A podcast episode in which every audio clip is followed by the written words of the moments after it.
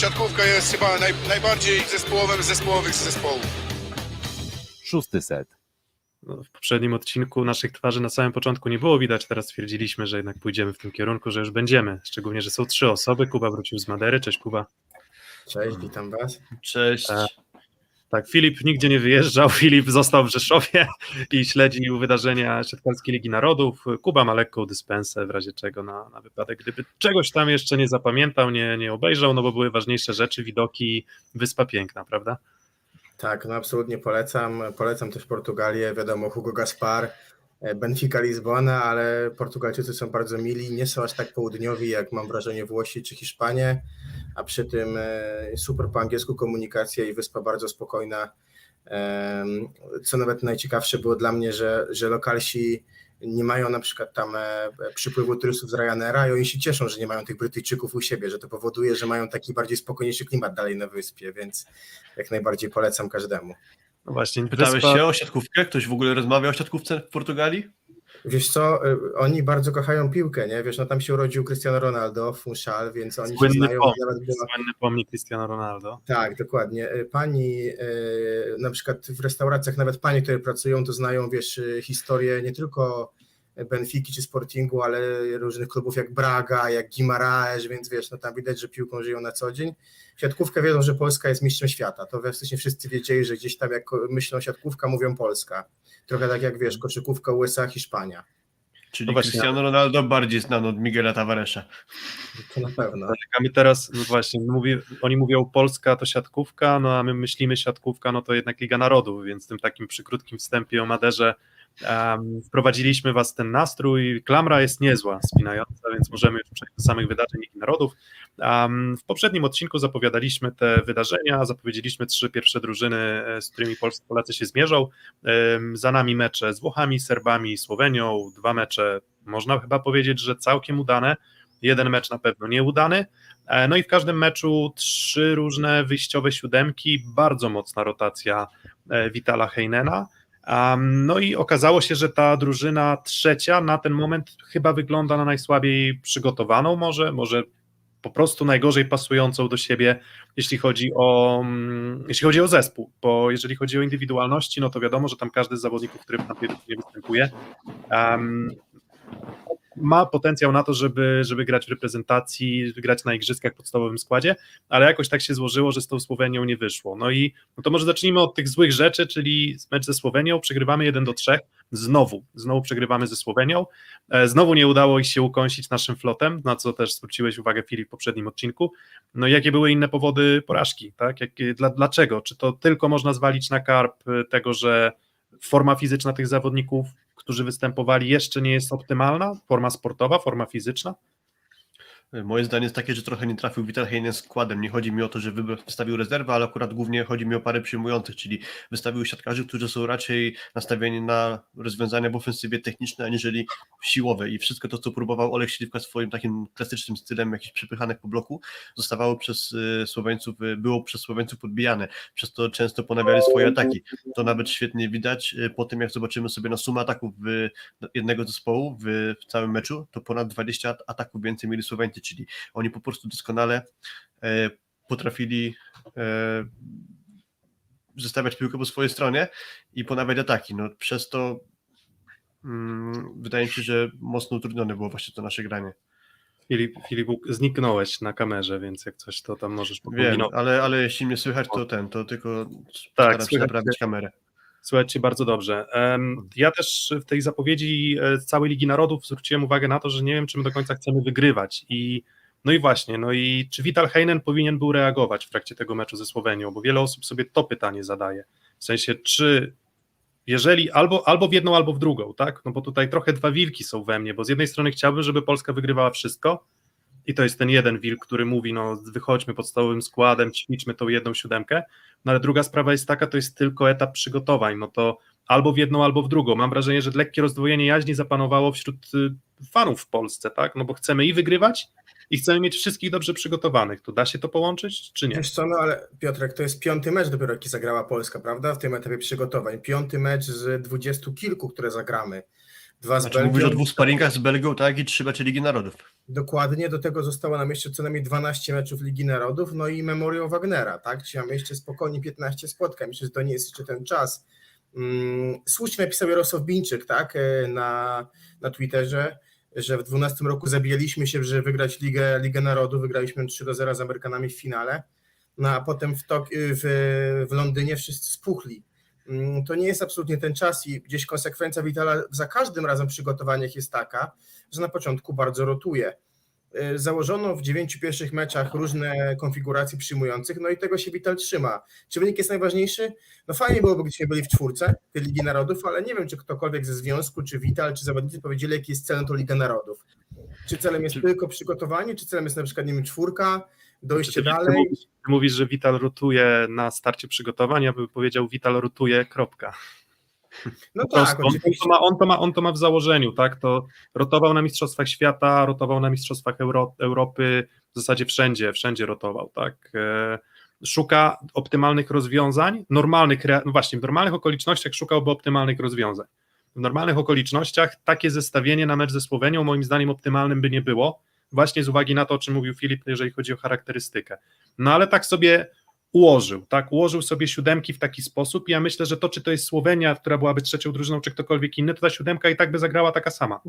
To nie miało żadnego znaczenia, więc na poziomie, powiedzmy, taktycznym, czy podjęcia decyzji o tym, czy to jest ten zawodnik, czy inny zawodnik, wydaje mi się, że, że taka decyzja po prostu tutaj nie miała miejsca. Mieliśmy trzy, trzy siódemki, trzy różne zestawienia przyjmujących, w ogóle ze sobą nie zazębiających się, tak? Mielibyśmy trzech różnych rozgrywających, no ale Marcin Janusz wypadł z uwagi na, na kontuzję, jakieś tam spięcie w w plecach z tego, co, z tego, co było wiadomo, więc grał Grzegorz Łomacz, na którego też wiadro pomy już się wylało po meczu, po meczu ze Słowenią, więc wydaje mi się, że po prostu to był ustalony skład, to, było, to miała być siódemka, która miała wystąpić ze Słowenią i ona wystąpiła i to też można to traktować jako dobrą monetę, no bo jednak poradziliśmy sobie nieźle ze Słowenią w podstawowym składzie, praktycznie w podstawowym składzie. Dało się zauważyć, że chyba Słoweńcy są mocno na nas nastawieni mentalnie. Wydaje mi się, że bardzo zależało im na tym, żeby pokazać swoją wyższość. No i fajnie, wiesz, no raz nas ograli w meczu o coś w półfinale u siebie w Lublianie, meczu, który zagraliśmy tragicznie. Zresztą wtedy, pamiętam, mieliśmy razem go obejrzeć Piotrek i ja się mega denerwowałem na, na linie lotnicze, bo wracałem też i nie zdążyłem na mecz dojechać. A raz ich pokonaliśmy w Gdańsku i my będziemy w Tokio, także to najważniejsze. Natomiast hejt na Grzegorza Łomacza jest dla mnie niezrozumiały kompletnie, naprawdę, sorry, jakby yy, robimy z niego, nie wiem, jakiegoś najgorszego rozgrywającego w Lidze Narodów, a gościu ma świetne rozgranie ze środkowymi, yy, wiadomo, on jest z jakiegoś powodu niezgrany ze Śliwką, ale konfiguracja... Ma gdzie on bardzo złe przyjęcie akurat w przypadku tego meczu z Słowenią. Miał Kubiaka, który jest ewidentnie jeszcze w formie między wakacjami a przygotowaniami. No i co on miał nie tego kończył, wyczarować? Nie tak? kończył mu, Kaczmarek też mu nie kończył, prawda? Bo no, no to wiesz, umówmy się, co... co... Był, bardzo, był w bardzo trudnej sytuacji, być może gdyby Wital próbował tymi zmianami nieco poprawić, no to, to mógłby, mógłby, mógłby to robić, ale mm, to też trochę otwiera pytanie na kolejne spotkania, o których będziemy rozmawiać już za chwilę, ale czy wy się spodziewacie dalej siódemki? Tych takich ustalonych siódemek, że gramy, Drzyzga gra z Leonem, Leon gra z Semeniukiem um, i tak dalej, i tak dalej, no bo jeżeli tak jest, no to tak trochę to, w sensie, w sensie pytam się, zastanawiam się, jaka to będzie wartość szkoleniowa, no bo jeżeli faktycznie źle przygotowana jest ta ekipa trzecia, nazwijmy to, tak, czyli z Kubiakiem, ze Śliwką i tak dalej, jeżeli oni jeszcze cały czas nie są w formie, bo zwróćcie uwagę, no Śliwka sezon do końca późno, tak, Kaczmarek też, obaj zaprezentowali się nieźle, a kończyli sezon tak naprawdę na samym końcu, już w maju, tak, więc może oni też fizycznie nie wyglądali zbyt dobrze, u Kubiaka z kolei trochę inna sytuacja, no bo on poza grą już jakiś tam czas też. Był, a my nie może... gramy jutro w Semeniuk Fornal na przyjęciu? Coś takiego mnie, takie słuchy mnie doszły. No to chyba trzeba byłoby się podpytać samego Witala, co on ma, co on ma w głowie, tak. No myślę, że niektórzy mają lepsze wróbelki, które im mówią, co się będzie działo. Mhm. Ja nie mam takiego wrażenia, że będzie ustalona para przyjmujących i będziemy nimi po prostu rotować poszczególnymi parami. Wydaje mi się, że będzie tak, że po prostu w każdym meczu może być tak, że będzie zupełnie inna ta para, więc... Jest, będzie ja na przykład pamiętam z poprzednich lat kadrowych, pamiętam fantastycznie mi się podobała dwójka Śliwka-Leon. Nie wiem, czy kojarzycie, ale bardzo oni fajnie wyglądali właśnie, więc, mm-hmm. więc też jestem bardzo ciekawy tych różnych konfiguracji i tak naprawdę tego, co dalej, no bo grali teoretycznie nasi pierwszy i trzeci przyjmujący zagrali bardzo słabo, tak? A nie wiem, nasz szósty przyjmujący zagrał lepiej. No ciężko na bazie takich Nie, no tak, no właśnie, no bo wiadomo, no to jest też tak, że ja też tak się może trochę pospieszyłem, może wygłupiłem, natomiast uważam, że to jest też zasadna teza, bo tutaj też jest komentarz na czacie a propos hejtowania Kubiaka. Filip się wyłączył na chwilę, już go dodajemy, proszę bardzo, już Filip, już jesteś odcięty. Coś, coś mi się kamera dzisiaj zatrzymuje, ale tak, opanujemy. Kamera zatrzymuje, ale jesteś, więc słychać cię cały czas. Um, właśnie to, co ja też, nie wiem też co na swoim Twitterze napisałem, bo jakoś tak mnie złapało na takie przemyślenia, że no Michał Kubiak, no on nie był dobrze przygotowany do początku rozgrywek reprezentacyjnych w dwa tysiące dziewiętnastym roku na starcie Ligi Narodów, bo wyglądał tam po prostu nieciekawie. Tam w tej dyskusji na Twitterze, bo jakby moja teza jest następująca, że nie wypominam Kubiakowi lat, bo nie skreślam go i nie mówię, że w wieku trzydziestu trzech lat nie jesteś w stanie prezentować wybitnego poziomu sportowego. Natomiast jeżeli miałbym w siatkówce wskazać taki moment, w którym no już bym się zaczynał zastanawiać nad tym, czy fizycznie jesteś na takich samych możliwościach, zresztą w każdym sporcie chyba, no to gdzieś bym powiedział, że te właśnie trzydzieści dwa, trzydzieści trzy lata to jest ten taki moment. I, i wydaje mi się, że Kubiak może być, on na igrzyska pojedzie, co do tego nie mam żadnych wątpliwości, tak? To, to te, te mecze nic nie zmienią, on tam zostanie, jeżeli by się okazało, że będzie za słaby, za słaby sportowo, no to on będzie pełnił funkcję trochę Żiby, tak, w, w Londynie, tak, tam jeżeli dobrze pamiętam, czyli, czyli on wtedy był tym czwartym przyjmującym, nie wchodził zbyt dużo, no ale jednak siła mentalna, wartość, wartość gigantyczna, ale czysto sportowo obawiam się, że mam nadzieję, że nie, mam nadzieję, że nie, mam nadzieję, że tak nie jest, no ale to jest jednak rok grania dłużej, no i obawiam się, że on akurat może nie zyskać na tym roku przesunięcia do Tokio, bo tak jak zyskał Semeniuk, zyskał Śliwka, Kochanowski, Kaczmarek, Fornal i tak dalej, i tak dalej, wielu zawodników zyskało, bo mogło zbudować swoją formę, natomiast no, sam, sam Michał Kubiak, no kto wie, no może on czysto sportowo, gdybyśmy tak odcięli wartość mentalną, no to gdzie on jest czysto sportowo teraz? No pytanie, natomiast z drugiej strony powiedziałeś, że wiek trzydzieści dwa, trzydzieści trzy lata to taki spadek sportowców, no Robert Lewandowski by się chyba z tym nie zgodził. No właśnie. Pewnie mówił też o... Wiesz, się znaczy, z Kubiakiem jest tak, że on po prostu wie, jak się przygotować na optymalny po prostu poziom do odpowiedniego turnieju, czyli dla nas celem numer jeden jest Tokio, to będzie Michał Kubiak w formie w Tokio i też bez formy uważam, że na razie raczej jest Bartosz Kurek, czyli im trochę ta Japonia może nie posłużyła, ale pamiętamy, jak było z Bartkiem Kurkiem w dwa tysiące osiemnastym roku, gdzie on się sportowo w sezonie reprezentacyjnym nie nadawał do powołania na Mistrzostwa Świata w dwa tysiące osiemnastym roku, a został M V P tego turnieju. No właśnie i, i co ciekawe, on też się źle prezentował przez większość Mistrzostw Świata, o czym też ludzie zapominają. Pamiętacie dyskusje nasze na temat tego, kiedy czy Kurek może jeszcze eksplodować formą wtedy? No i trafiło się. Bo, ale ja nie wierzyłem, ja, ja muszę przyznać, że po całym sezonie przygotowawczym wtedy nie wierzyłem, więc okej, okay, no i Kubiak i Kurek wtedy byli przygotowani idealnie w punkt, optymalnie, super, jeżeli znowu to się, znowu to się uda, wspaniale, ale na szczęście jestem o tyle dobrej myśli, że no jednak jakąś tam alternatywę na pozycji przyjmujących mamy.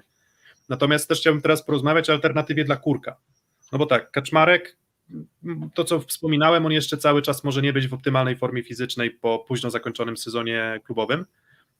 No ale chyba jednak Maciej Muzaj, co prawda na tle dużo słabszej drużyny, no bo te Włochy były jednak słabe, w sensie te, trochę się tego spodziewaliśmy, że to będzie drużyna składająca się z no, Włochy C praktycznie, tak, niektórych, na niektórych pozycjach, um, no ale jednak gdybyśmy mieli porównywać tak hand to hand, nie patrząc na poziom drużyny, z którymi rywalizowali atakujący, no to Maciej Muzaj zaprezentował się no chyba lepiej od Łukasza Kaczmarka i chyba lepiej też od Bartosza Kurka.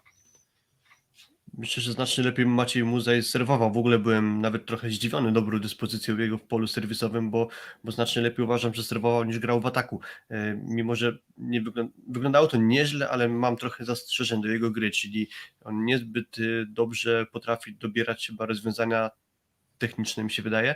Niezbyt dobrze dobiera kierunki ataków i głównie się trzyma przekątnie, mało tam jest ataku po prostej i trochę właśnie mi to, no trochę mnie to razi po oczach. Kaczmarek jest na pewno dużo bardziej technicznie wszechstronnym graczem w ataku, ale z kolei jeśli chodzi o Łukasza Kaczmarka, wydaje mi się, że może tutaj trochę brakować jeszcze zgrania z Grzegorzem Łomaczem. Wiemy, jak on się prezentował w lidze w Zaksie, ale grał z Benem Peniutim, a tu może trochę jeszcze brakować paru treningów na dogranie się z naszymi rozgrywającymi kadrowymi. Mam też takie wrażenie, że zobaczcie, mamy na tej pozycji trzy bardzo różnych zawodników, jeżeli chodzi na to sezon, bo, bo Kurek skończył na początku kwietnia, gdzie był kolosalnie obciążony, zrobił sobie spokojnie urlop, skorzystał z żoną z, z wakacji w Japonii i przyjechał do Spały, mam wrażenie, dość późno wypoczęty, ale wypoczęty. Mamy Muzaja, który miał długo sezon, ale tak naprawdę od momentu rozstania się z, z Rosją w dużej mierze nie był obciążany w, na poziomie meczu. Tak? Oczywiście trenował, oczywiście był w kadrze meczowej, ale to nie jest ten sam poziom obciążenia psychicznego. Dlatego dochodzi Kaczmarek po sezonie straconym, który w sezonie z koniem napędowym gra cały czas praktycznie. Oczywiście Klut był alternatywą chyba ważniejszą niż przyjmujący, no ale mimo wszystko był non-stop pod prądem. No i on skończył sezon klubowy, tak, swoim zagraniem, więc mamy do czynienia z sytuacją, w której dochodzi nam trzech atakujących z trzech różnych parafii pod każdym aspektem. Technicznym, siłowym, wytrzymałościowym i jeszcze w sezonie, więc jakby połączyć ich, żeby oni byli na podobnym poziomie przygotowań, to jest ogromny wyczyn. I absolutnie to bardzo mocno widać. Widać po tym, że pewnie dość mocno przyłożył Vital siłownię Bartkowi. Bardzo to widać, bo jak na siebie to on był niesamowicie miękki z meczu, meczu z, z Serbią. Widać, że Muzaj jest dość optymalnej dyspozycji, mam wrażenie, jak na siebie, przez to, że popracował z Vitalem już w Perudzi, więc Vital zna go najlepiej. No a Kaczmarek no, musi moim zdaniem przejść do etap dołka, żeby hmm. móc znowu progresować do góry, więc tak naprawdę też wyrowanie wyroków po sytuacji, w której zawodnicy są tak rozbici fizycznie na tym etapie, jest po prostu według mnie bezzasadne. Macie tak, takie swoje przemyślenie, kto jest faworytem Vitala w tym momencie, czy Kaczmarek, czy Muzaj w kontekście wyjazdu do Tokio? Czyli wiara w Kurka, wiara w winiara, wiara w Kurka, że, że dojdzie do formy, czyli tutaj zakładasz, że on, on pojedzie. Znaczy, chodziło mi o parę Kaczmarek-Muzaj, w sensie kogo no tak, byście cenili no, wyżej. No aha, tak, wiara w Kurka, aha, okej, okay, że ani Kaczmarek, no, ani Muzaj. Ja też tak myślę, rozumiem. Piotrek, bo Wital nawet powiedział w wywiadzie, tak, że ci, którzy są pewni udziału, mają mega ostry trening, a ci, którzy nie, trenują lżej, żeby bardziej pokazywać się w meczu. Chyba to dzisiaj czytałem. To mówi, tak? No to chyba, no to Wilfredo chyba bardzo służy ten, ten mocny trening, no, ale to zaraz przejdziemy jeszcze, tak, więc, więc wiesz, myślę, że można, wiesz, dobierać sobie zawodników też tutaj pod tezę, tak, no bo te trzy spotkania nie są reprezentatywne w żaden sposób. Wiadomo, że nazwijmy to eksperci, tak quote, quote, jak pokazuje, jesteśmy od tego, żeby, czy, czy oczywiście w cudzysłowie, tak, jesteśmy od tego, żeby narzekać. Jesteśmy od tego, żeby narzekać, dokładnie, więc my, więc my po prostu narzekamy. Ni mniej, ni, ni mniej, ni więcej. No i chwalimy, gdy jest za co chwalić.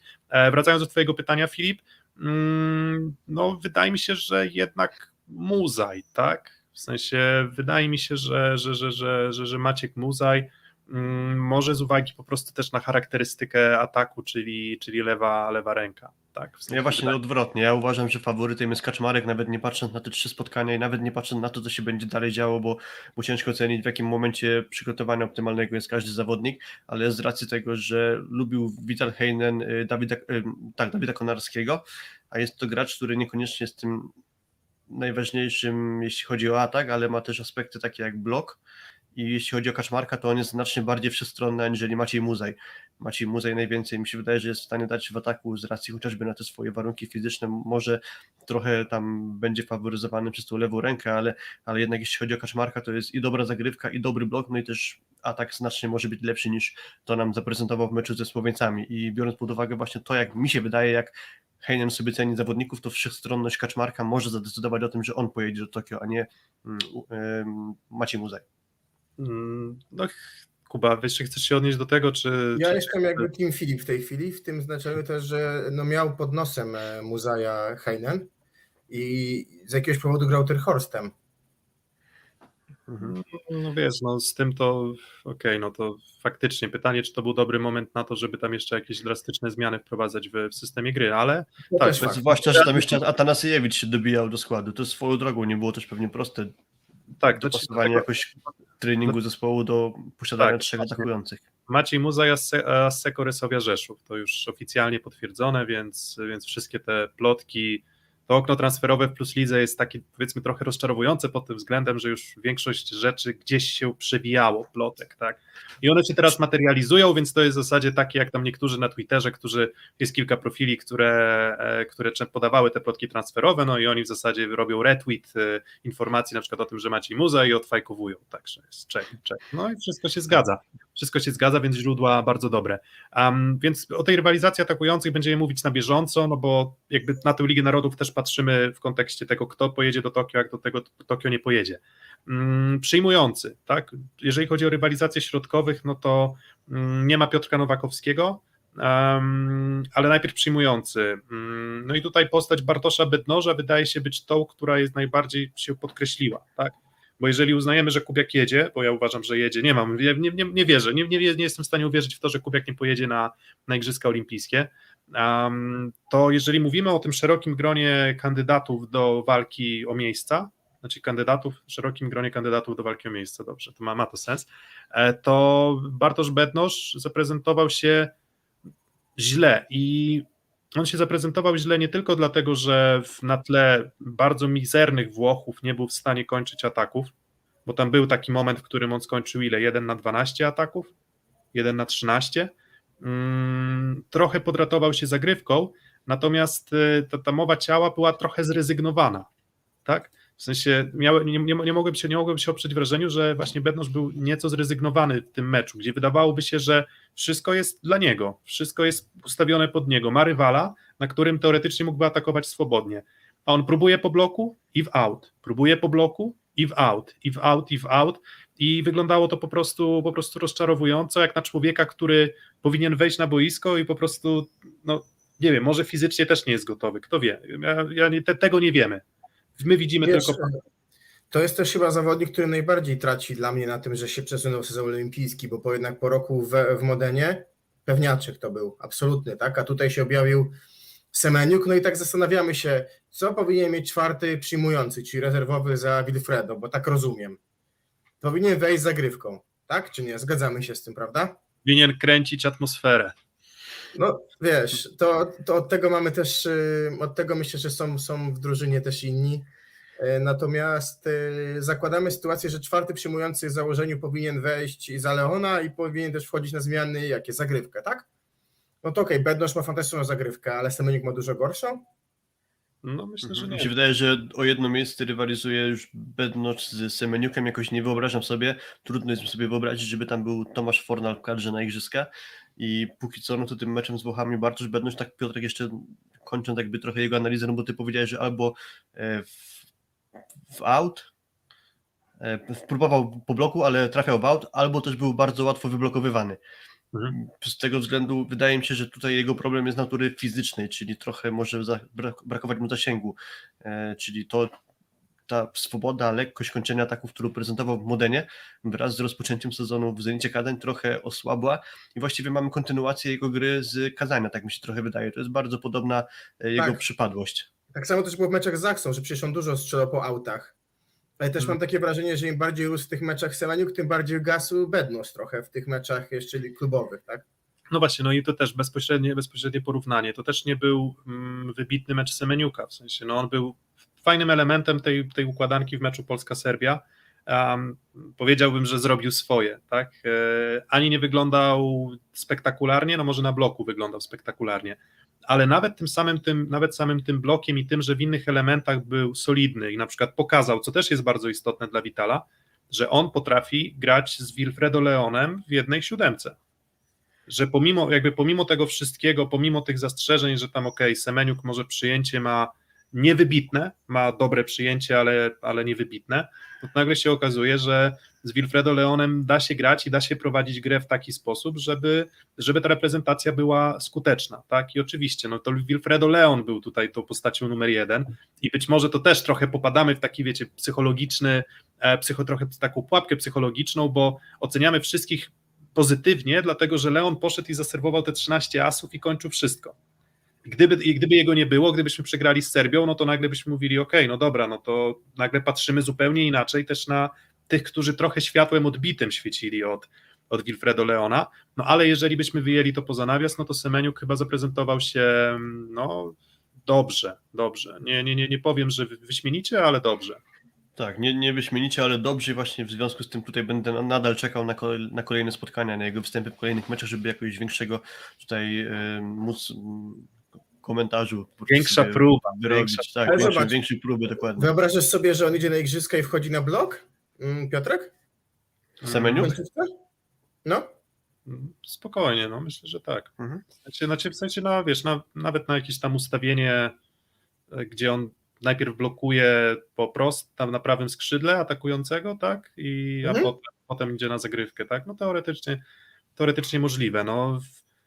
do, do, doszły mnie słuchy, że Semeniuk jest też dobrze postrzegany w kadrze um, przez, nazwijmy to, nestorów, o tak.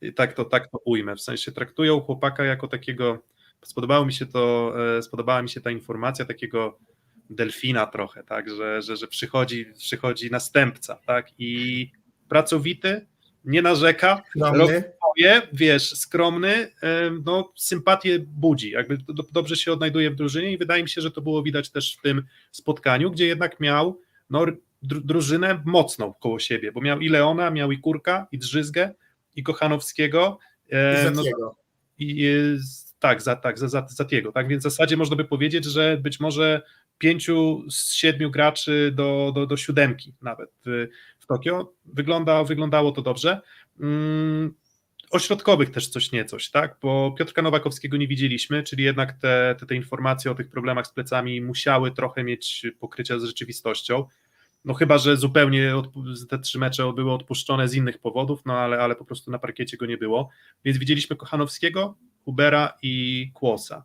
No i muszę przyznać, że Kłos znowu wygląda bardzo dobrze, jakby ta koszulka reprezentacji mu, mu służy.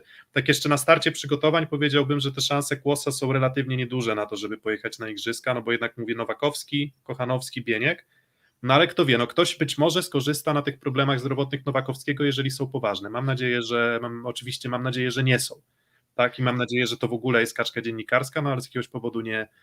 nie zagrał, ale Kłos wyglądał dobrze, przy czym no chyba trochę korzystał z, ze zgrania z Grześkiem Łomaczem, bo, bo to, to, to wyglądało dobrze w meczu z Włochami.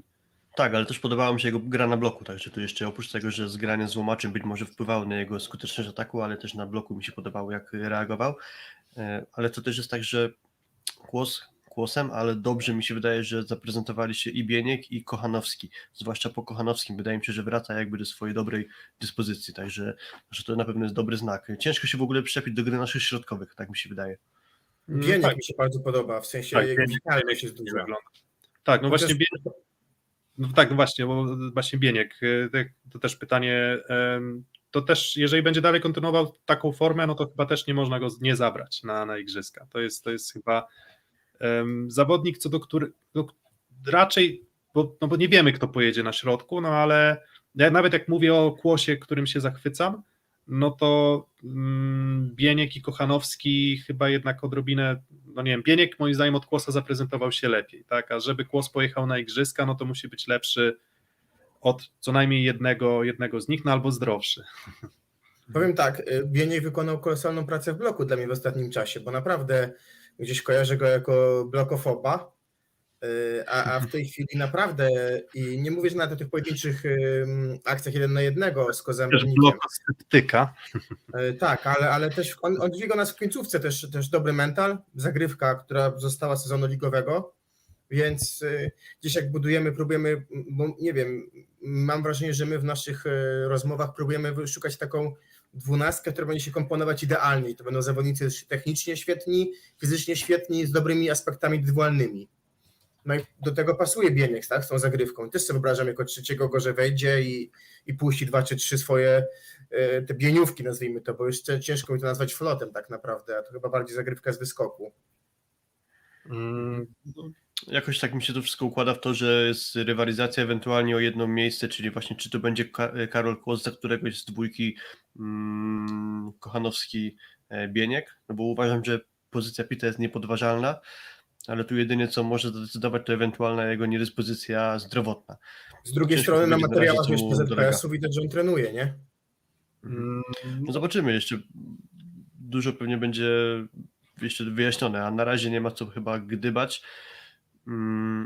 Pytanie jeszcze odnośnie przyjmujących, czyli zakładamy, że Śliwka jest numerem trzy, bo właściwie o nim nic tak naprawdę nie powiedzieliśmy, ale faktycznie ja się z tym komentarzem tutaj mogę zgodzić, że tak, zakładam, że Śliwka jest numer trzy, Kubiak, Leon, pozycja niepodważalna, jest rywalizacja o jedno miejsce na przyjęciu, czyli numer cztery, zakładając, że rzeczywiście czwórka przyjmujących pojedzie, bo tego też chyba nie możemy być do końca pewni. No ale to już tak, myślę, że już te tematy tego, co się wydarzyło, możemy zostawić, zostawić za sobą. Pół godziny mija, więc jeszcze chcemy omówić trzech następnych rywali. Um, to jeszcze z takich um, kluczowych punktów, czy powiedzmy, czy też postaci z Plus Ligi, które w tych pierwszych trzech spotkaniach się zaprezentowały, no to tych postaci nie brakowało. No i są tam też, są tam też nowe postaci, tak? No bo tak, w reprezentacji Serbii widzieliśmy oczywiście Atanasijewicza, a widzieliśmy Kowacewicza, w Słowenii widzieliśmy, a widzieliśmy Czebulia, mm, widzieliśmy... Kazamernika. Tak, widzieliśmy Kozamernika, już mówimy o tych potwierdzonych. W reprezentacji U S A z kolei był, był DeFalco i Taylor Avery i David Smith i, um, i Gareth Mwago-Tutia, tak? I, więc, więc tych postaci postaci było bardzo dużo. Nie starczy nam odcinka o tym, żeby o nich wszystkich opowiedzieć, no ale z częścią z nich zmierzymy się już w tym naszym następnym trójmeczu. Swoją drogą, nie wiem, czy drodzy słuchacze zauważyliście, że te mecze układają się w takie trójmecze, czyli tak, my gramy z Australią, a Rosja gra z U S A. Potem my gramy z U S A, a Rosja gra z Australią i potem U S A gra z Australią, a my będziemy wtedy już grali z Rosją. Czyli to są takie trójmecze, czyli będzie można porównywać te drużyny w trakcie spotkań. Czyli one to teraz będziemy mieli taką małą grupkę, która będzie się składała właśnie z naszej reprezentacji Australii, U S A i Rosji. No to od, którego, od której drużyny chcecie rozpocząć przed tym, no przed tym trójmeczem? E, jakieś preferencje? E, czy, czy idziemy chronologicznie od Australii? Chronologią. Chronologia, żeby nam się potem nie pomyliło, żebyśmy kogoś nie, nie pominęli. Dobra, no to mamy... Australia, mamy, jutro. Mamy składy, Australia, tak, skład już powinien być widoczny. Proszę bardzo, Australia, piękna tabelka z naszym logiem, szósty set. E, to jest skład reprezentacji Australii, no i chyba jak tak się przyglądamy, to... Mm, Szukam postaci przyzwoitych siatkarsko, mówię o takich, które, które zapamiętałem, które kojarzę z rywalizacji na tym poziomie powiedzmy czołowych lig i tutaj rozszerzam to jeszcze o ligę francuską, a ligę niemiecką, no to tak, no to Luke Perry oczywiście, znany z Asseco Resovii Rzeszów, to jest taka jedna, jedna z postaci, Nehemiah Motę, mm, Liga Niemiecka, tak, Berlin Recycling Volleys, jeżeli dobrze pamiętam. Tak, ale a... to zaliczył już Friedrichshafen, więc akurat te dwa czołowe niemieckie kluby ma w swojej historii. No właśnie, więc, więc to jest druga postać. Arshdeep Dosanjh, on się nie zasłużył w historii Plus Ligi najlepszym rozegraniem, natomiast na pewno ma atuty bloku, tak, więc jeżeli jakichś tam atutów szukamy, to na pewno... Na pewno. No i jest Luke Smith, który też już grał w Plus Lidze, bo on grał w barwach Kuprum Lubin swego czasu, w tym sezonie, w którym tam z Masahiro Yanagidą grał w parze na przyjęciu. No i patrzycie na ten skład i no i co? I to trochę jak z reprezentacją Włoch, tak? Zaczęliśmy z reprezentacją Włoch Ligę Narodów, mówiliśmy, że powinno być łatwo, no i było łatwo, no to teraz z Australią też powinno być łatwo. Strata seta będzie dla mnie, będzie dla mnie jednak zaskoczeniem. Mhm. Żeby was nie zmyliło, Marcos Miranda to jest trener reprezentacji Australii, a nie rozgrywający. Bo... A, okej. Okay. tak, to, to no, znaczy pytanie, czy by wszedł, może i by pomógł, tak? No ale Ale tak, Nicolas Butler, Liga Francuska, Arshdeep Dosanjh, chyba ostatni sezon spędzony w Katarze. Tak. Dalej jeszcze James Weir, Liga Niemiecka też. No i jest sporo egzotycznych zawodników z takich lig jak fińska, węgierska. Duńska, szwajcarska, Duńska. Chyba ktoś w Luksemburgu chyba gra. Duńska, Duńska, szwajcarska, więc... No, same te m, kraje, w których grają reprezentanci Australii, trochę każą mi myśleć, że po pierwsze ciężko jest powiedzieć o nich dużo więcej, tak? I w sensie ja mam, ja mam z tym problem. Nawet no, o Luku Smithie to sprawdziłem, że e, w lidze czeskiej, e, no, jeżeli są tam takie rankingi Data Voleja, no to on gdzieś tam zajął miejsce czternaste wśród przyjmujących, tak? Gdzie no, pierwsze miejsce zajął Łukasz Wizę, um, żeby też to pokazać. Dużo mówi. Co, co dużo, co dużo, co dużo mówi, tak, dawniej, dawniej właśnie Bydgoszcz, um, więc jeżeli mówię, mówię o nim jako postaci um, mocnej, no to, no to jeżeli on ma stanowić o sile tej reprezentacji, to, to, to, to, to nie jestem przekonany, że, że, że, że Australia będzie w stanie tutaj powalczyć i też mam, nie wiem, czyli to też takie pytanie, pytanie do was, panowie, czy to nie jest trochę tak, że Australia trochę jak Iran miała taki swój moment mocniejszy, ale teraz jednak te jednostki, które się do kadry, no, pojawiły się w tej kadrze, dostały do tej kadry, no to jednak już nie prezentują tak wysokiego poziomu jak jeszcze, nie wiem, Paul Carroll na przykład? Hmm, czy Paul Carroll akurat niedawno zakończył karierę, jest teraz asystentem trenera Marcosa Mirandy, hmm. że jego już na parkietach nie będziemy oglądać, no ale to nie tylko Paul Carroll, bo też można kojarzyć chociażby Thomasa Edgara, Harrisona Peacocka, Adama White'a, Aidana Zingela, też pewnie jeszcze kilku graczy by się dało wymienić, takich bardziej doświadczonych i którzy mogliby tę reprezentację na pewno wzmocnić. Mi się wydaje, że tutaj duże znaczenie miało to, że Australia nie zakwalifikowała się na Igrzyska Olimpijskie i chyba właśnie z racji tego ci bardziej doświadczeni gracze może stwierdzili, że jednak poświęcą tę przerwę między rozgrywkami klubowymi właśnie na jakieś tam odpoczynki, spędzanie czasu z rodziną i tak dalej, i po prostu sobie granie w kadrze Australii odpuściło i stąd dużo nowych twarzy, bo konkretnie właśnie wspomniany przez Ciebie Piotrek Środkowy Motę, to jest kapitan drużyny, on wspomniał między innymi, że dziewięciu debiutantów na tym poziomie, także to dużo mówi o tym, po jakie rezerwy musiał sięgać właśnie nowy szkoleniowiec Marcos Miranda. Pierwszego seta już mają w rozgrywkach, jeżeli dobrze tak, kojarzę. Z tak, bo... Francuzami wygrany jeden set. Dokładnie, więc jeden set wygrany do dwudziestu, tak? No ale pozostałe sety, na przykład set przegrany do czternastu, w poprzednim meczu z Bułgarią do dwudziestu, dwudziestu, dwudziestu jeden, z Niemcami do dziewiętnastu, osiemnastu i szesnastu, więc dziewięć setów jeden wygrany. To nie są najtrudniejsi rywale, których oni mieli do tej pory, tak? Bo przebudowana Bułgaria, przebudowane Niemcy, no i Francuzi, którzy też rotują i mimo wszystko tylko jeden set, więc no ten, ten mecz jakby, nie chcę przesadzać, ale nie powinniśmy wypuścić z dwudziestki w żadnym z setów tak naprawdę, bez względu na to, jakim składem wyjdziemy, czy dostanie szansę już, czy już jest zdrowy Marcin Janusz, bo tego nie wiem, czy, czy na pewno pewnie szansa dostanie Forna, ale zobaczymy, jak to będzie wyglądało. Natomiast akurat tutaj ja pamiętam Luke'a Smitha jako bardzo pozytywną postać Kuprum Lubin. Pamiętam, chyba dwa razy M V P został i miał takie dość świeże to wejście do ligi. Się zdziwiłem chyba, że nie został, no bo akurat poziomu, tak jak na przykład Arsanż, yy, przepraszam, Arshdeep Dosanjh nie, nie zaniżał. Nie wiem, trzeba zapytać Michała, może Michała Kwietko-Bębnowskiego, czy miał taki przydomek Arsanż. E, Przypomnia- przypomniała mi się z Lubina taka para Szymon Romacz, Grzegorz Łomacz i się o nim Łomacz mówiło.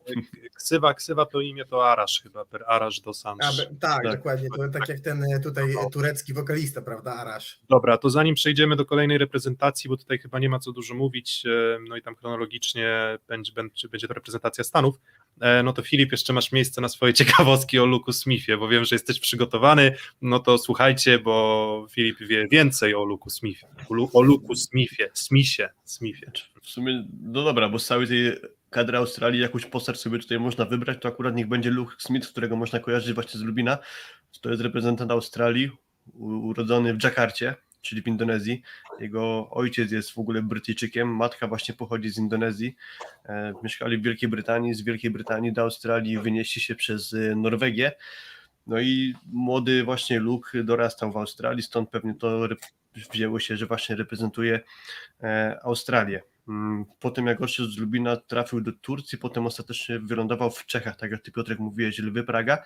Oni doszli do finału chyba Pucharu Challenge, zdaje się, dość w sumie sensacyjnie, ale właśnie Luke Smith tam do tych Czech nieprzypadkowo chyba zawędrował, bo jego żona jest Czeszką, jeszcze poznali się kilka lat temu, no i pewnie będziemy jeszcze o tym mówić, z czym wam się kojarzy reprezentacja Australii, no i ta wpadka na Igrzyskach Olimpijskich w Londynie. I my to dobrze pamiętamy, bo przegraliśmy z Australijczykami wtedy jeden do trzech i trochę sobie skomplikowaliśmy sytuację na tamtym turnieju, o tym może jeszcze wspomnimy. Trochę, trochę, trochę. trochę, trochę. Nie, nie chcę teraz rozszerzyć, bo pewnie o tym jeszcze będziemy chwilę rozmawiać, ale właśnie Luke Smith myślę, że też bardzo dobrze tamten turniej olimpijski pamięta z tego względu, że był jeszcze zawodnikiem, jak łatwo policzyć, znacznie, znacznie młodszym, bo to było w dwa tysiące dwunastym roku, wtedy jeszcze nie był czołową postacią kadry Australii, wszedł zadaniowo na przyjęcie zagrywki, akurat serwował Krystian Sawani, posłał w niego bombę, piłka odbiła się od niego i trafiła w trybunę akurat tam, gdzie siedzieli jego rodzice. Także to jest takie wydarzenie, które no mocno na pewno zapadło mu w pamięć i, i mówi, że tego nigdy nie zapomni.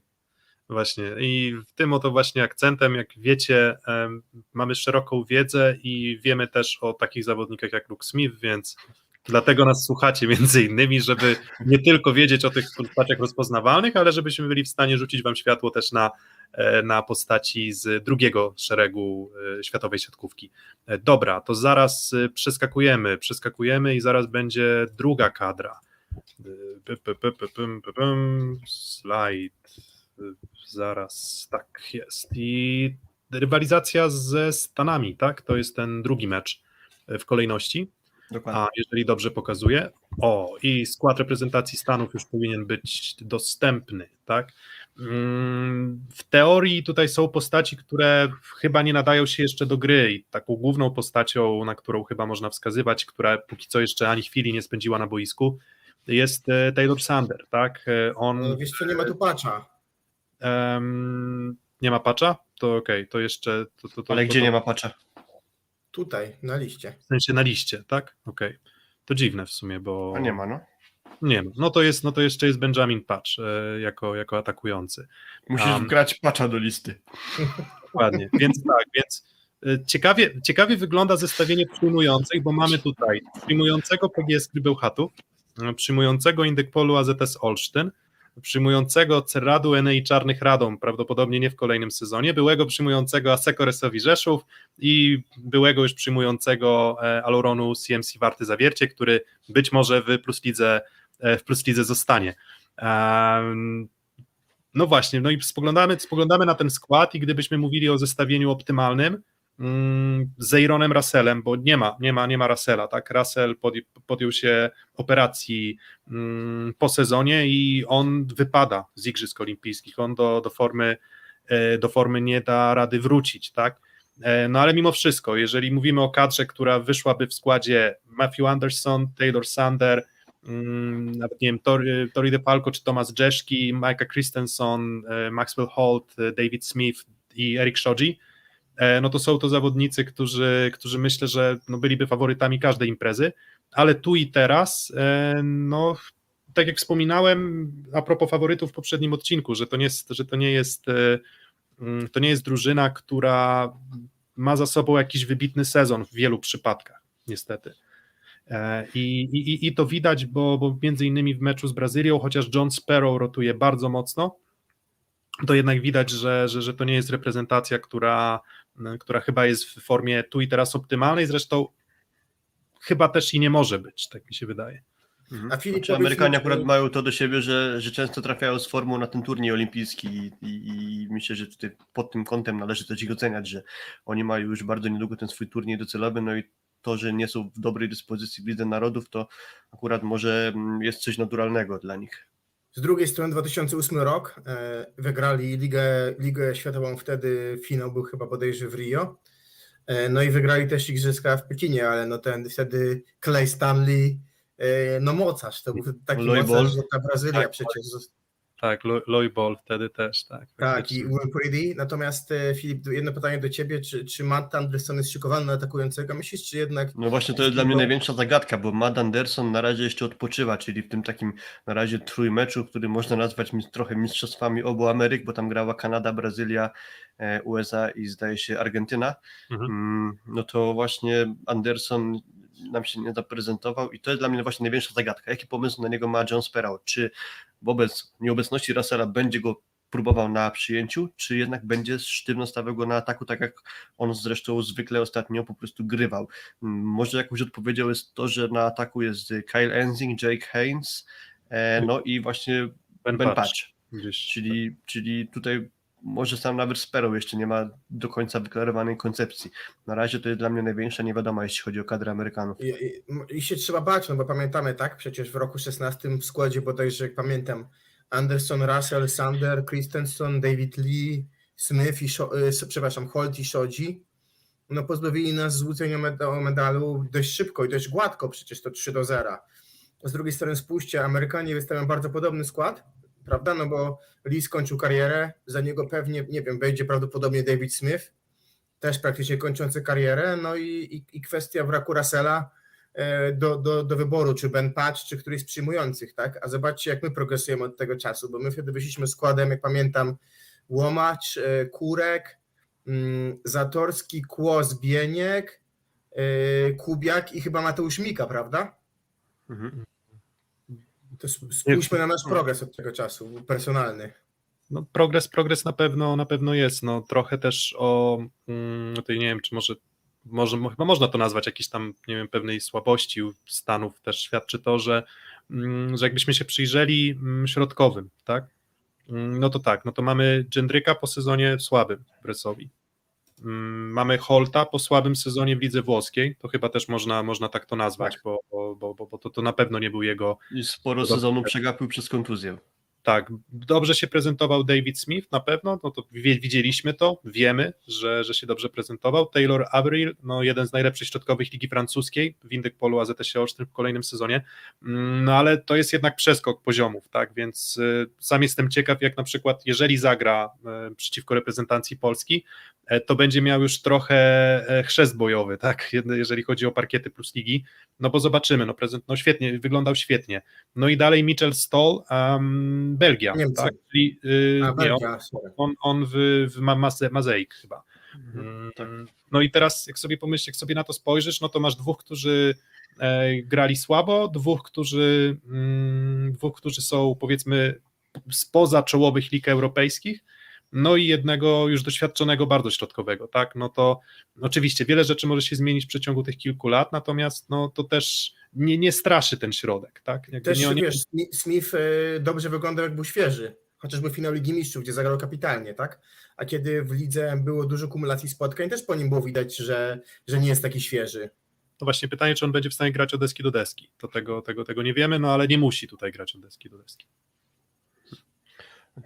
W sumie mi się przypomniały Mistrzostwa Świata, gdzie Amerykanie pojechali z pięcioma środkowymi i to też w sumie ciekawe, jak teraz to wyklaruje się u Johna Sparrowa, czyli ilu tych zawodników na tej pozycji zabierze, no i kto to będzie, bo jakoś nie mam swoich takich jasnych faworytów, może z wyjątkiem tego, że raczej pewniakiem jest Holdy, Smith, ale kto z tej pozostałej... Dla mnie też, e, ja mam mega sentyment do Amerykanów za rok szesnasty i za ich ławkę, bo ich ławką w szesnastym roku na Igrzyskach to był Troy, mój ulubieniec z Gdańska.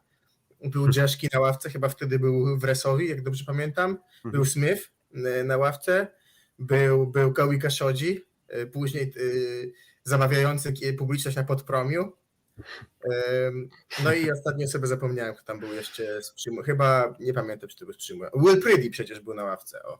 A, Will Priddy, tak, tak, dokładnie. Już po ciężkich przeżyciach kontuzjowych i tam do końca walczył o wyjazd na te igrzyska, ale jednak mu się udało. No i teraz kolejna sprawa, właśnie atakujący, czyli Ben Patch. No i o ile Patch jest zawodnikiem już trochę otrzaskanym z takim poziomem, o jakim tutaj będziemy mówić w kontekście igrzysk, no to na pewno Kyle Enzig i Jake Haynes to jeszcze zawodnicy mało doświadczeni i są w tej kadrze tak trochę jakby do ogrania, no i nie sądzę, żeby tutaj szukać jakichś pewniaków, więc albo to będzie Ben Patch, albo postawię na Matthew Andersona i, i trochę zrobi się może niepewna sytuacja na przyjęciu, no bo Taylor Sander to jest pewniak, no ale kto z nim do pary, jeśli nie miałby to być Matt Anderson, nie ma moim zdaniem takiego super pewniaka, chociaż na przykład dobrze wygląda Defalco w tym turnieju Ligi Narodów na razie. Tak, dokładnie i właśnie, właśnie na to też, na to też chciałem zwrócić uwagę, że mm, tak jak mówiłem, bardzo mocno rotuje John Sparrow, i on w zasadzie tak, w pierwszym meczu, jeżeli dobrze pamiętam, to była para Defalco Mułagu Tutia, um, potem była to para Dżeszki Mułagu Tutia um, i potem nie wiem, czy on wrócił do Defalco z Mułagu Tutią, natomiast no rotuje, rotuje dużo, no Taylor Sander w tych rotacjach oczywiście nie uczestniczy, um, ale no z tych zawodników, którzy mieli okazję się zaprezentować, to, to, to Defalco wygląda chyba na razie na razie najlepiej, tak, on po mm, niezłym sezonie w Vibo Valenti, myślę, że to też mówię, to jest niezły sezon, bo to nie był może jakiś wspaniały sezon, natomiast no, był postacią, no, która jednak walczyła do samego końca awans do, do półfinału Ligi Włoskiej, więc no, też trochę taka może rosnąca gwiazdka, nie chcę mówić, że gwiazda, no ale jest w takim wieku, w którym ten przeskok jakościowy na pewno, na pewno może robić, no i ja się cieszę, że on się ogrywa na poziomie, na poziomie Ligi Narodów, z tego oczywiście prostego powodu, że jeżeli ktoś jeszcze nie wie, to jestem fanem A Z S u Olsztyn, ale to... A bo dzisiaj jestem... właśnie T J Defalco ogłoszony oficjalnie graczem Indykpolu A Z S u Olsztyn, więc już można śmiało mówić o nim wprost jako reprezentant plus Ligi na Lidze Narodów. Dokładnie, no to zanim przejdziemy do Rosji, no to typy na, na, na, na to spotkanie Polska U S A, oczywiście, to jest z tymi typami jest bardzo trudno, bo nie wiemy, kto zagra.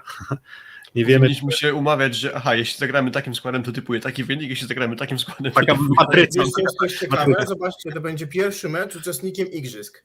To jest pierwszy mecz potencjalnym naszym rywalnym w ćwierćfinale, więc też jestem ciekawy... Trzeba ich upokorzyć, trzeba ich zdominować. Właśnie to jest pytanie, bo takich rywali, bo wiesz, Serbia, Słowenia, Włochy C, ani Australia na Igrzyskach nie zagrają, więc... Jestem też ciekaw, jak podejść do tego Vital, że czy te mecze będą ważne dla niego, jeżeli chodzi o rezultat, czy nie? Myślę, że ma dość frywolny stosunek do, do rezultatu tych pierwszych spotkań. Myślę, że tak jak, jeżeli będzie to co, to, to, co mówił, to co zapowiadał Vital Heynen, czyli koncentracja na przygotowaniu tych podstawowych zawodników w dalszej części turnieju, no to tam już pewnie będziemy widzieć tych rotacji nieco mniej. Natomiast spodziewam się, że teraz jeszcze może w kolejnej tej trójmeczówce to to jednak Vital Heynen będzie, będzie mocno rotował, no ale co w głowie naszego belgijskiego, nieco szalonego trenera słychać, to, to myślę, że nikt z nas nie wie.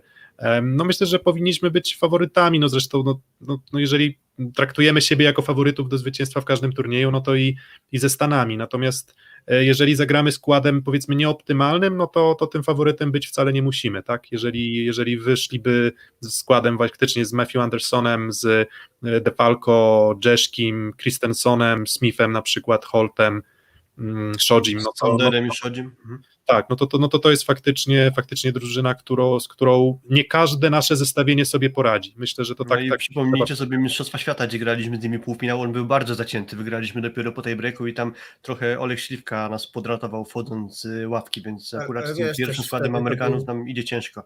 To był przedwczesny finał i to absolutnie były dwie najlepsze drużyny tych mistrzostw, dużo moim zdaniem lepsze niż wtedy finalista Brazylia tak naprawdę, ówczesni Amerykanie, no bo przecież tak, m, tak. nie pamiętam takiego bombardowania z dziewiątego metra jak w tym meczu.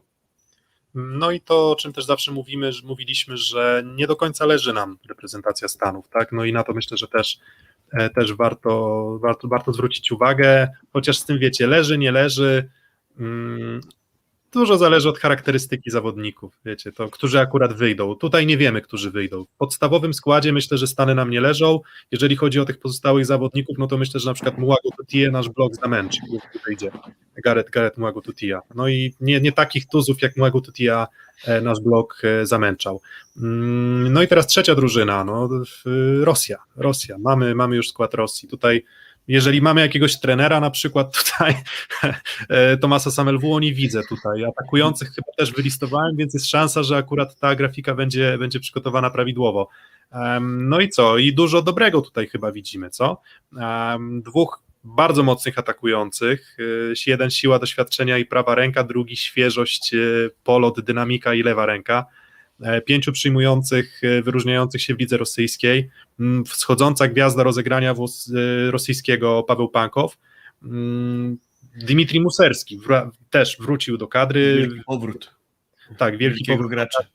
Tak, wielki powrót do kadry i w tym też zawodnicy, no, którzy, o, dwa razy Ilja Własow jest, o, więc jest dwóch Ili, Iliów Własowów, więc nie mogłem sobie odmówić jakiegoś małego babola też i na tej grafice, um, więc no nie, parę, para Ilja Własow, Ilja Własow się nie spodziewam akurat na boisku, no i Walentin Gołubiew, znany skądinąd z, z Zenitu Kazań, Jewgieni Baranow, drugi drugi libero. No i patrzymy na ten skład, no i co? I, i, i, i, i jest i moc, jest moc. Jest, Jest moc, prawda? A wiesz co? A ja mogę postawić tezę dziwną, bo mnie nie, jakby jak widzę wszechobecną zajawkę Rosjanom, Rosjanami, to ja tego nie czuję. Nie wiem, albo jestem ignorantem w tej zakresie, Al... albo mam wrażenie, że przeceniamy Ligę Rosyjską. A wódkę lubisz? To na pewno, ale no ja, mam, ja nigdy nie napisałem na takie pytanie. Jak by się prezentowały na poziomie europejskim Ligi Mistrzów Zenit i Dynamo? Na przykład, no bo to jest ciekawe, tak? W sensie, no stawiam, stawiam, że bardzo dobrze, no bo było nie było, Zenit Kazań prezentował się, myślę, przyzwoicie, a oni okazali się być lepsi od Zenitu jednak na dystansie całego sezonu, więc, więc myślę, że, że, że, że to, to są mocne drużyny, więc Ligi Rosyjskiej bym nie bagatelizował. Tam z Ligą Rosyjską jest tak, że tam masz sześć drużyn bardzo mocnych w czołówce i cała reszta jest taka sobie, tak? No ale jednak ta czołowa szóstka, gdy ze sobą rywalizuje, no to gra na, na, na bardzo no wysokie. Jeśli masz tutaj zawodników tej szóst- czołowej szóstki, spoza chyba szóstki, nie wiem czy ktoś jest tak naprawdę, tak? Czy ktoś jest, nie wiem, Kobzar jest w szóst- tej szóstce. Kamerowie, to... ale chodzi ci o klub, tak? Tak. Znaczy Kobzar podstawowy rozgrywający Kuzbasu Kemerowo i to tak już znaczy od lat szóstce, można no powiedzieć. Tak. No to wszyscy już tak, mistrz tak. Rosji w barwach Kuzbasu, generalnie ograny już zawodnik, chociaż... Nie, nie, to ja pamiętam gości też z Zenitu, nie? Ale... W zasadzie, w zasadzie jedynym zawodnikiem, o którym można by powiedzieć, że gdzieś tam był na pograniczu podstawowego składu jest Anton Semyszew. Mhm.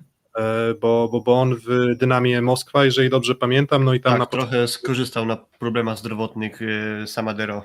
Tak, dokładnie. No i on w końcówce sezonu grał, grał już dość sporo, chociaż tam się z samym Dero też, też rotował. Swoją drogą sam Dero, jak już mówimy o ogłoszeniach transferowych, Asseco Resovia Rzeszów, to też już oficjalnie, tak.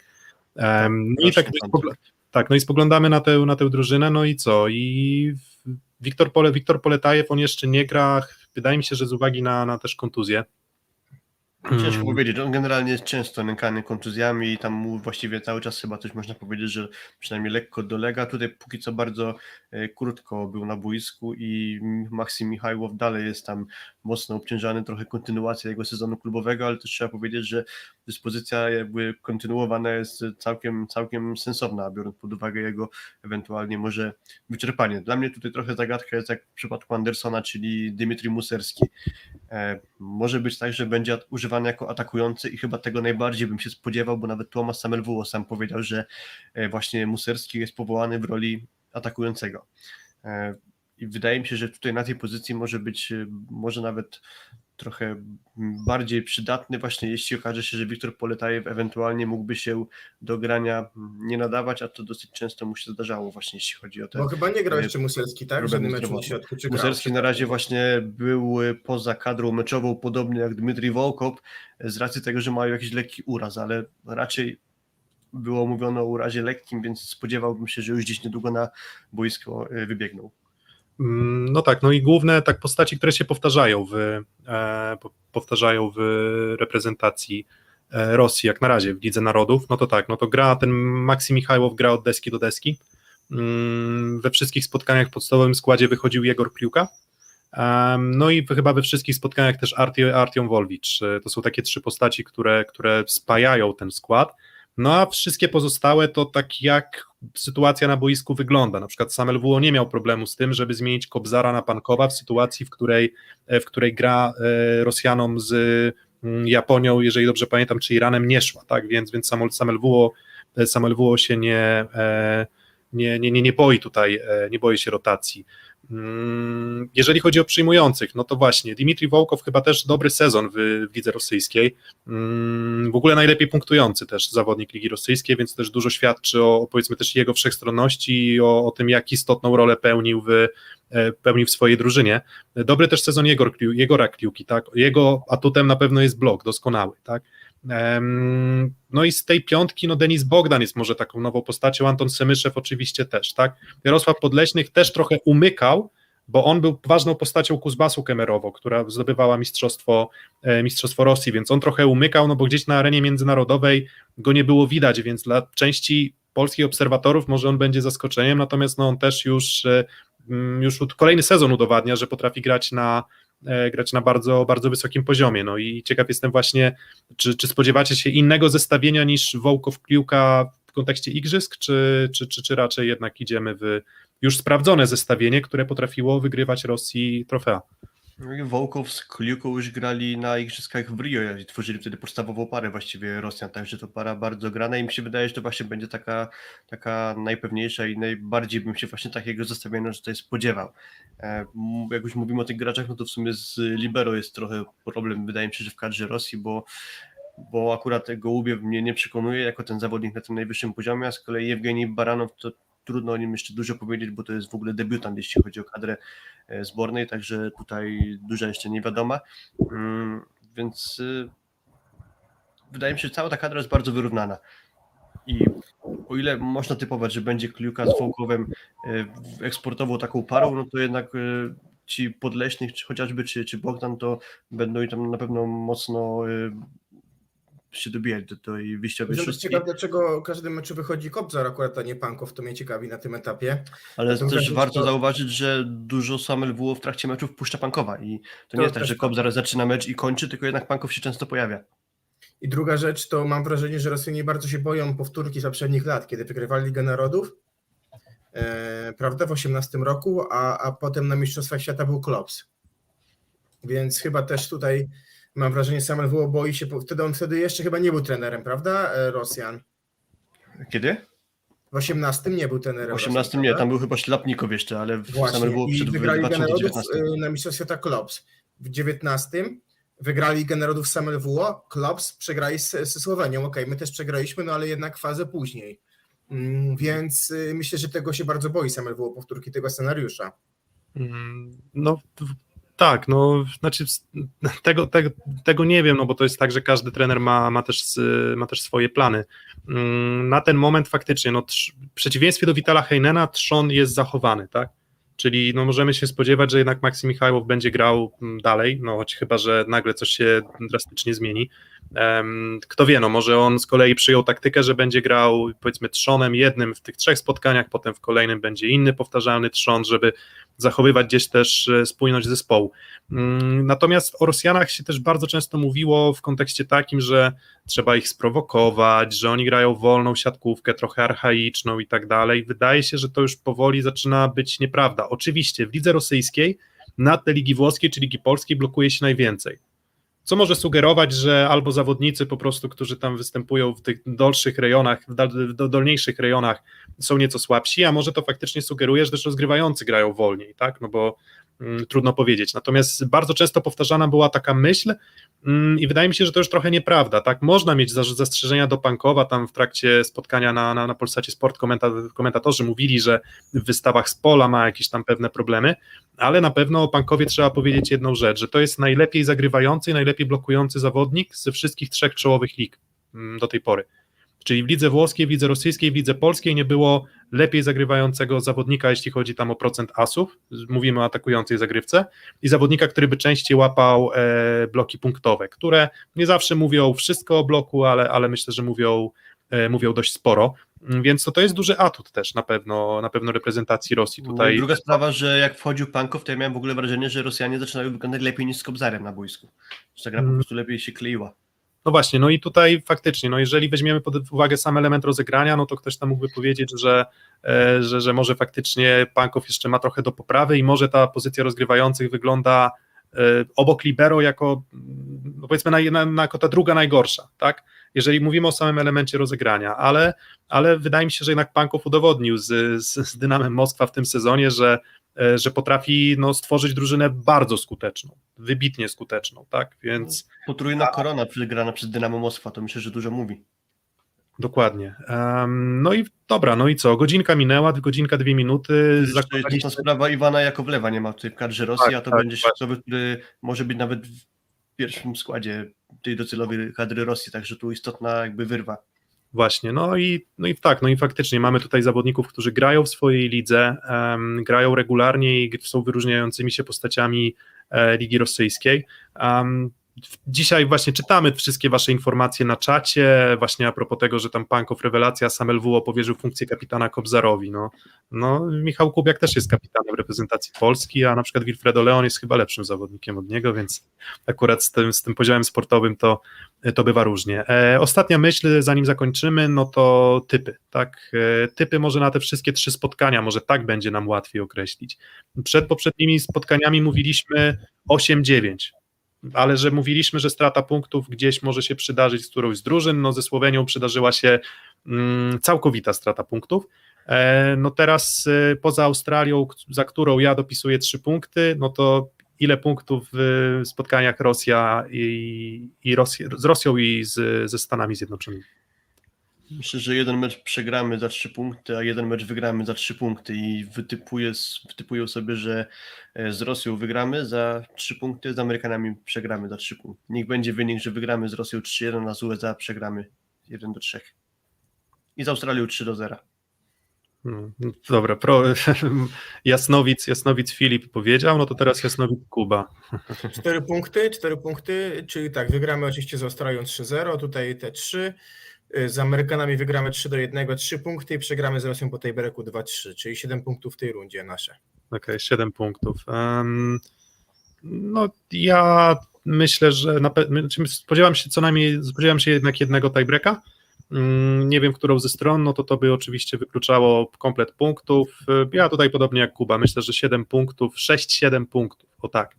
E, tak, to, tak to widzę. Jeżeli to będzie komplet, będę zaskoczony, ale przy tym poziomie rotacji, przy takim właśnie frywolnym podejściu Vitala Heynena też do, do, do wyników i, i do tego, czy wymaga jego, powiedzmy, czy sytuacja boiskowa wymaga reakcji ze strony naszego trenera, no to jeżeli dalej będzie tak, powiedzmy, dość pasywnie reagował, z czego nie mam mu za złe, no bo po prostu chcę sprawdzić zawodników, jak radzą sobie też w sytuacjach ciężkich, to, to, to, to, to, to po prostu spodziewam się straty punktów, tak, no a ile tych punktów stracimy, trudno powiedzieć.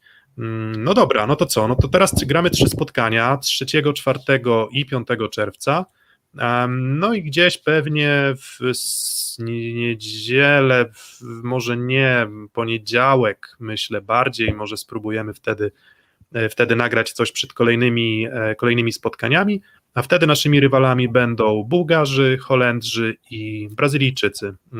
Też drużyny, o których będzie można dużo powiedzieć, więc Filip już szuka ciekawostek na temat żony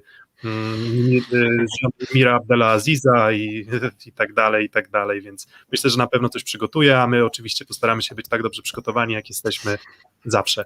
Dzięki za dzisiaj, dajcie suba, dajcie lajka i podzielcie się ze znajomymi, bo to nam pomaga dotrzeć do, do szerszego grona.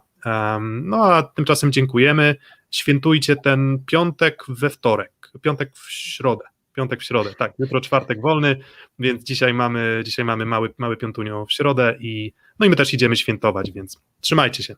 Dokładnie, trzymajcie się, do zobaczenia, dzięki.